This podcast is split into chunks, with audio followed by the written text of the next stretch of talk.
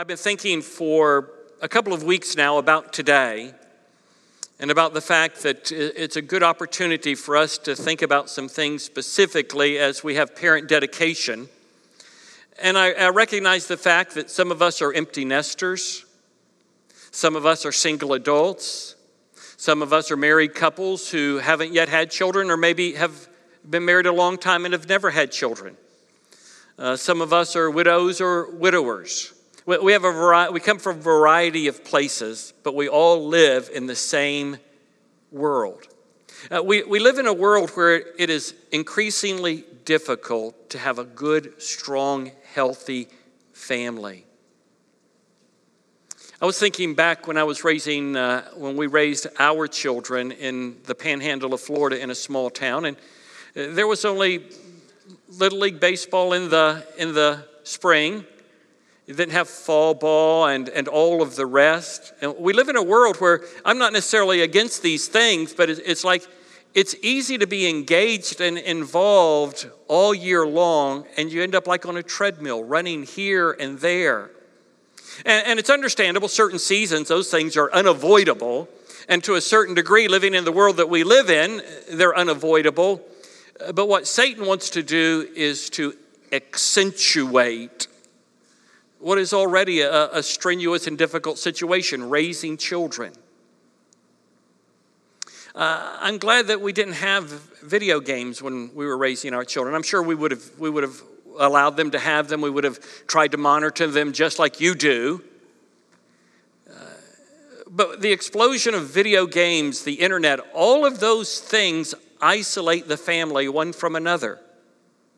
And then the, the technology advances. I mean, not only are, are, are the children distracted, the parents are distracted if they're not very, very careful.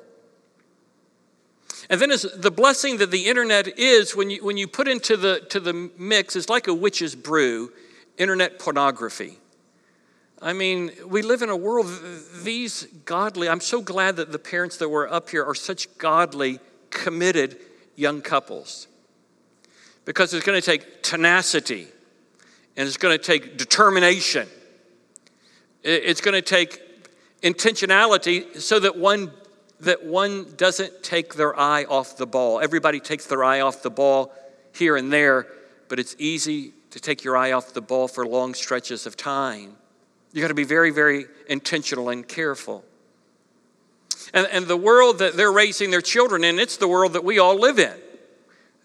As I said, we, we may be empty nesters, we may, we may be single adults. It, does, it doesn't make any difference. The devil is a roaring lion seeking whom he may devour.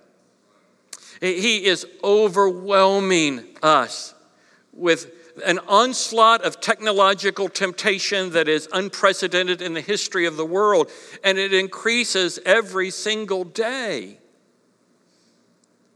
And you and I, we're trying to live godly. We're trying to, we're trying to keep our eye on the ball. We're trying to be disciples and disciplers, and, and, and we're seeking, to, seeking to, to live for the glory of God. But he's like a roaring lion seeking whom he may devour. He's, he's like a thief who comes to kill, steal, and destroy. He, he is he's so diabolical and what makes him so diabolical is that he lives in a world of spiritual reality that, that we don't see with our, with our eyes. Paul put it this way that we battle not against flesh and blood, but against principalities and powers and, and forces of darkness.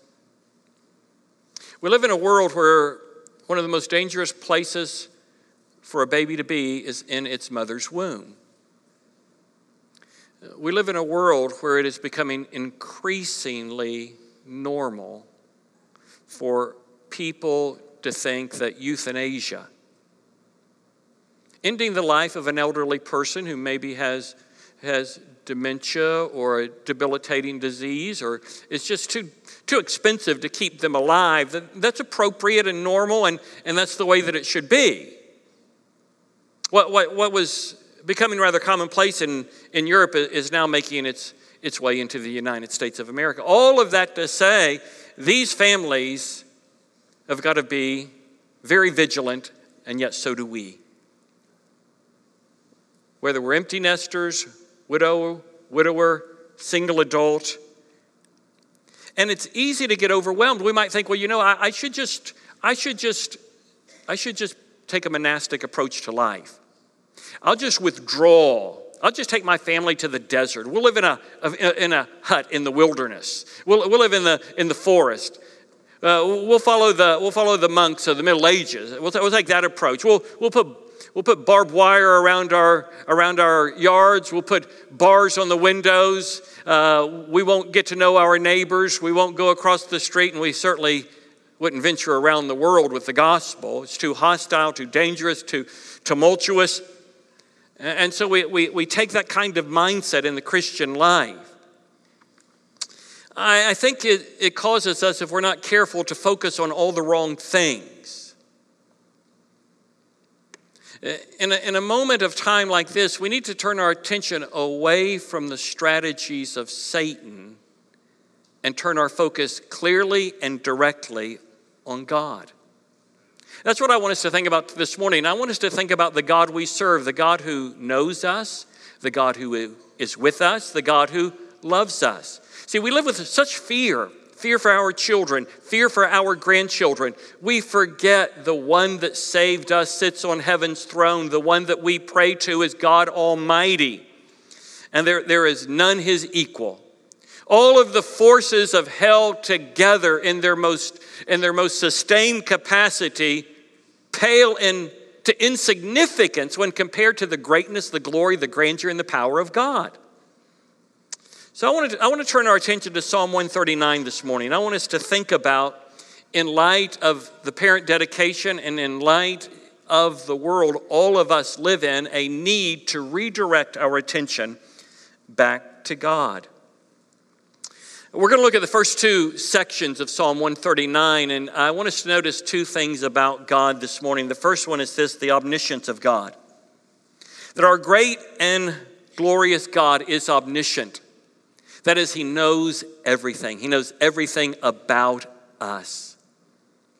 Let me read the first six verses. O Lord, you have searched me and known me. You know when I sit down and when I rise up. You understand my thoughts from afar. You scrutinize my path and my lying down and are intimately acquainted with all my ways.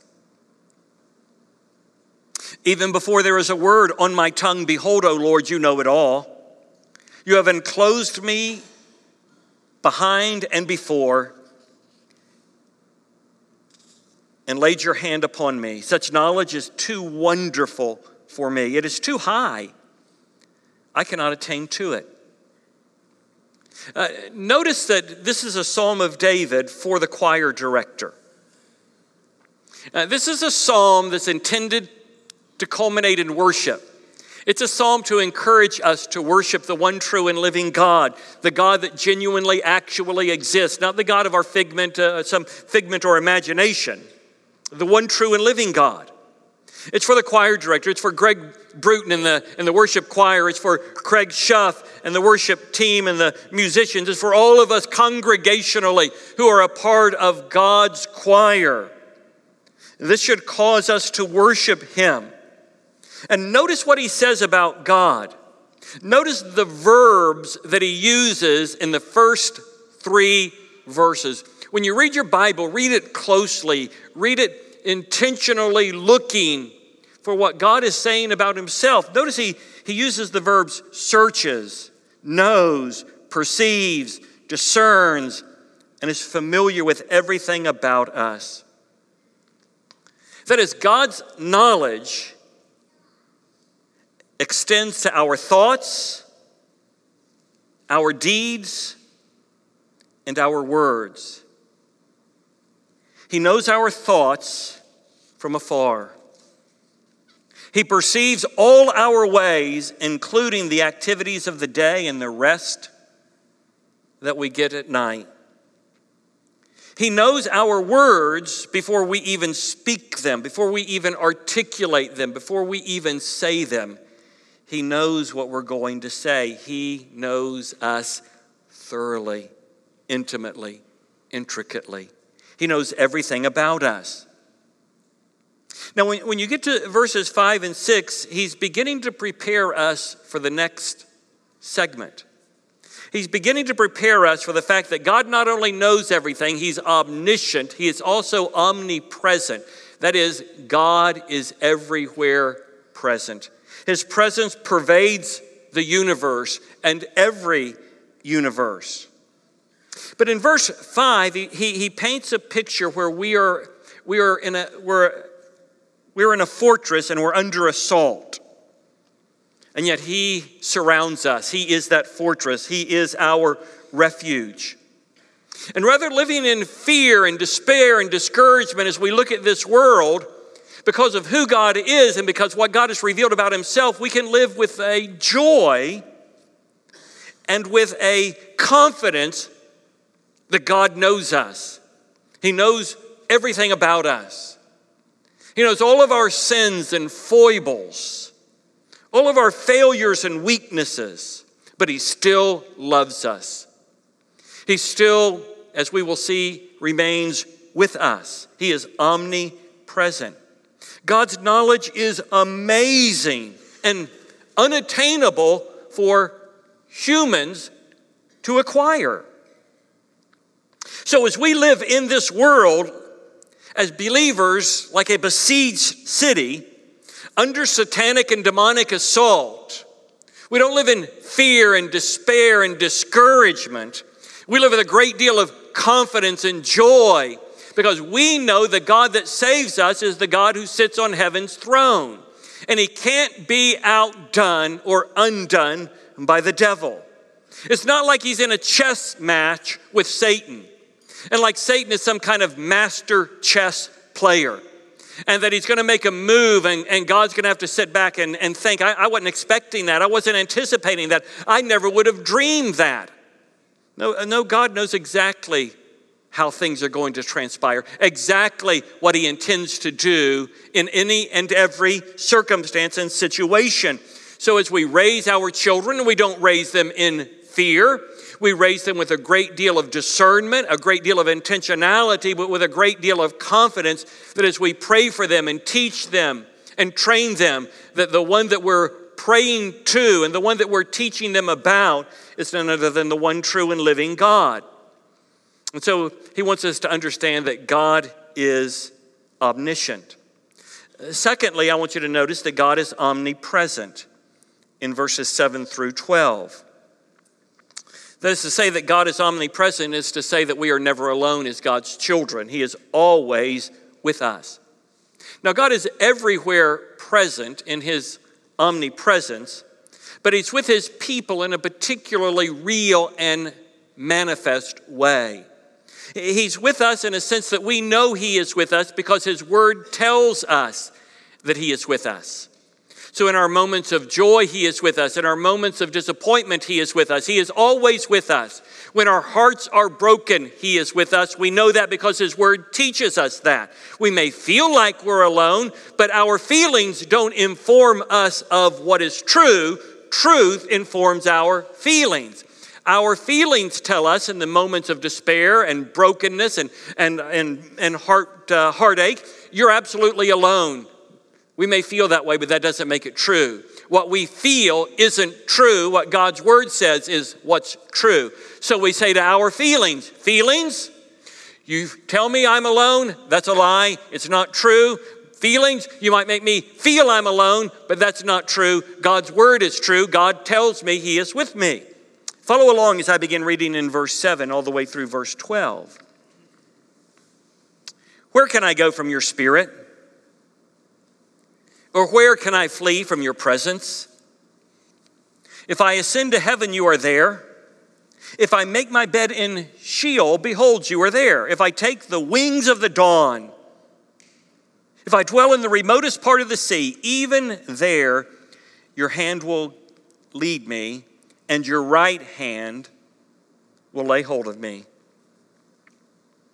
If I say, Surely the darkness will overwhelm me, and the light around me will, I'm sorry, and the light around me will be night. Even the darkness is not dark to you, and the night is as bright as the day. Darkness and light are alike to you. it's important for us to understand that he's not expressing his desire to escape from God. He knows to escape from God is impossible. What he's wanting to emphasize is that God is everywhere present. That wherever he goes, God is with him. Whatever he experiences, God is with him. So as he writes to the choir director, he's saying that's something to sing about. That's something to extol and to celebrate and to magnify the omnipresence of God, that He is everywhere present. There is no conceivable escape from God. You ascend to heaven, there He is. You ascend to Sheol, He is there. If you rise on the wings of the dawn, which is a, a figure of speech communicating something in, in our mind like traveling at the speed of light. You go from here to there by the speed of light. By the time you get there, you haven't left God behind. God is already there. No matter how fast you travel, no matter how far you go, uh, God is there. He, he's, on the, he's on the wings of the dawn. There's nowhere God is not.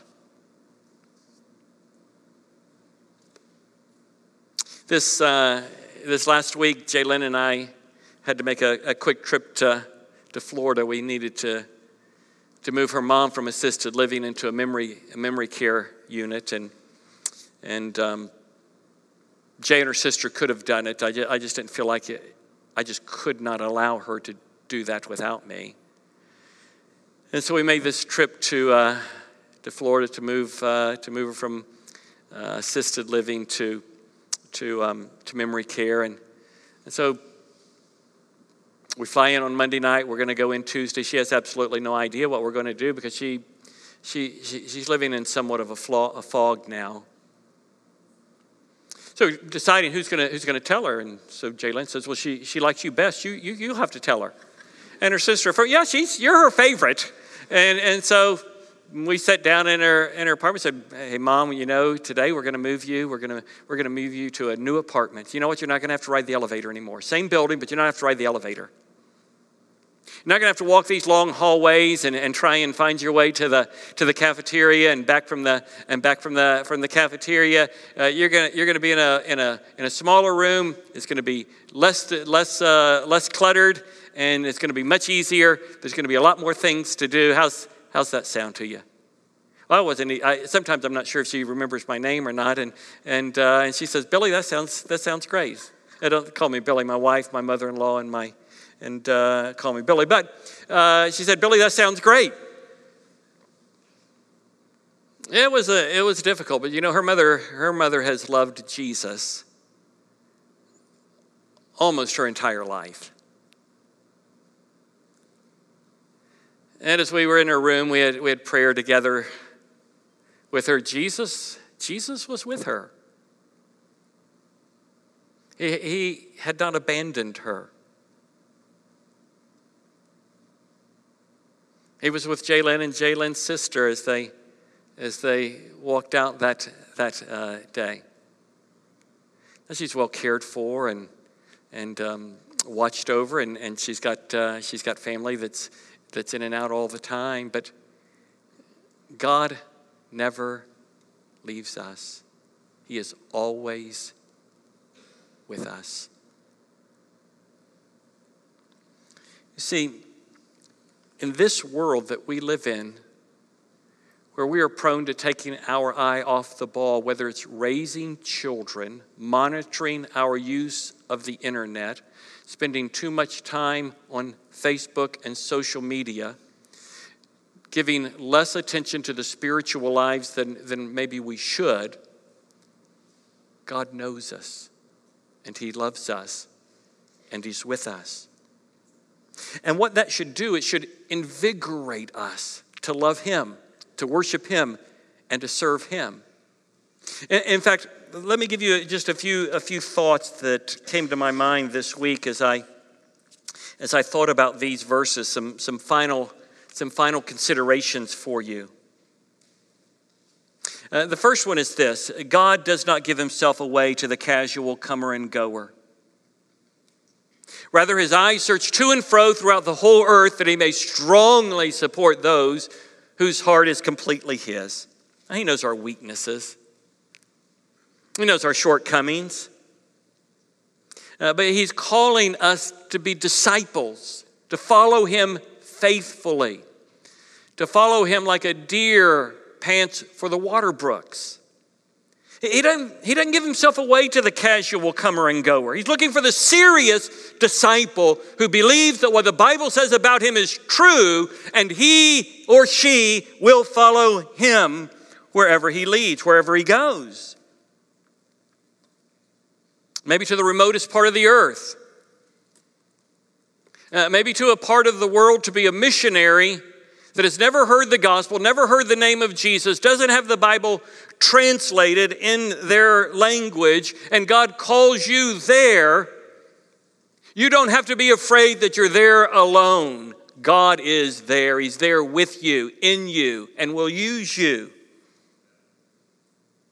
I want you to think, secondly, with me, that we will never know all there is to know about God in this life, but we should make Him the object of intentional inquiry, if I can put it that way. That is, all the books we read on theology, all of the Bible that we study, all of the theological and philosophical reflection that we give will advance us in our knowledge of God if it's rooted and grounded in the Word of God, but we'll never know all there is to know about God. We'll never capture all of it. Not in this life or I think even in the life to come. We're not going to be omniscient in the life to come. When the new heaven and the new earth comes, we will not be omniscient. Only God is omniscient. I think that maybe a, one of the glories of heaven we will be discovering ever more fully and ever more wonderfully who God genuinely and truly is. All throughout the ages, we'll discover more and more and more about the glory and the splendor of, of God's person. The, the third thing I would like to say is that God knows you. He knows the good, the bad, and the ugly. And He knows the same about me. And if you're in Christ Jesus, He loves you. He knew all about you when He saved you. And there wasn't much about you or me that was that appealing to God when He saved us. From the perspective that we could do anything that would, that would, that would enhance who God is. He loved us and He saved us. And as we're being conformed into His image, He continues to love us. And so the world may say, God doesn't love you, God isn't with you, God doesn't know you. He doesn't know where you live. He doesn't know the agony you go through. He doesn't know the pain and the heartache that you're experiencing. No, He knows you. He loves you. He created you. He knit you together while yet in your mother's womb. He, he knows when we fall short and He knows when we do well. He loves us. His love is unconditional. He doesn't love us more when we do right and less when we do wrong. In Christ Jesus, He loves us. His love is unconditional. Now, the way we experience that love, the way that we experience it is different. He demonstrates His love to us when we disobey by disciplining us. That's no less the love of God than when He than when he blesses us when we're walking in obedience. It's just a different expression of God's love. He loves you. Your feelings say that you're alone and unloved. Tell your feelings you're a liar. The Bible says God is with me and God loves me. He could not love you any more than he currently, presently does if you're in Christ Jesus. You may be suffering. You may be disappointed. You may be heartbroken. You may have a relationship that went awry. You may have a job that you didn't get. You may have gotten a, a diagnosis from a physician that you are completely unprepared for. God loves you, He is with you. Your emotions don't tell you what is true. God's word tells you what is true. Don't let your emotions control you. Take truth and allow truth to guide you. God knows you. God loves you. You don't suffer alone. He uses all of our sufferings to conform us into this image of His Son. He doesn't waste any of them, He uses it for our good and His glory. But the reality is, if you don't know Jesus, you do suffer alone.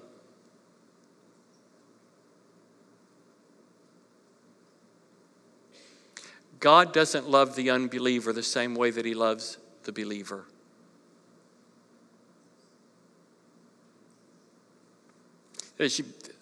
I'm a grandpa. You see me with my, with my grandchildren. People think I'm over the top. My wife tells him that's the same way that he was with our children, and, and that's the way that, the way that you are too. All of these little ones up here, I, I love these little ones, but I don't know them like I know my, my, my own children and my grandchildren. See, God loves the world, but there's a peculiar, a particular, a specific love for his children.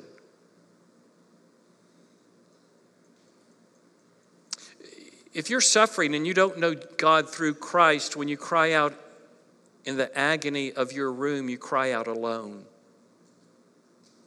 God isn't coming to answer that prayer. Help me.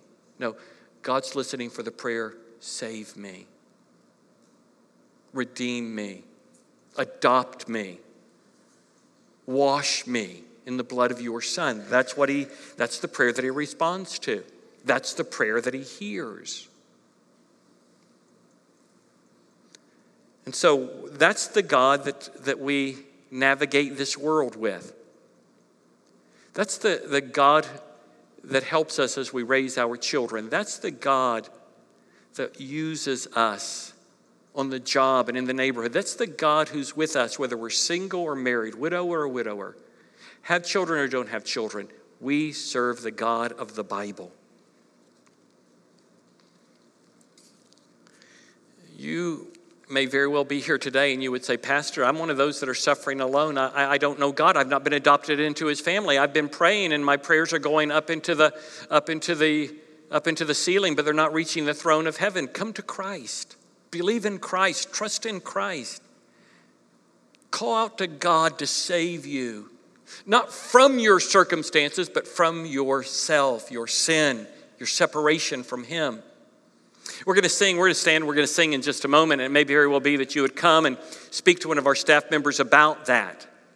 And we'd love to talk with you about your, about your salvation. We'll introduce you to someone, talk with you privately and confidentially. Maybe you're looking for church membership. We'd love to have you come Allow us to introduce you to someone to talk with you about it. Maybe you're looking for a church that, hey, I want to be a part of a church family. I'm looking for a place that's intentional about building community, building relationships, like what I've seen here this morning, what's going to happen on Wednesday nights, and particularly this summer on Sunday nights. We, we would love to talk with you about, about what it means to be a member here at Knife and O Baptist Church. I'm going to ask you if you would stand, and, and Caleb's going to come. And after I say amen, Caleb's going to sing, and we're all, we're all going to, to sing to that to that God that we've been, that we've been talking about here in Psalm 139. There'll be staff guys here at the front. You come down if we can help you. Let's pray together. Our Father in heaven, thank you this morning that this passage helps, helps us understand just a little bit better who you are. And it reminds us of how much we need you and how much you love us. So, in these final moments, we pray in Jesus' name that your, your Spirit would work among us for your glory. In Jesus' name we pray. Amen.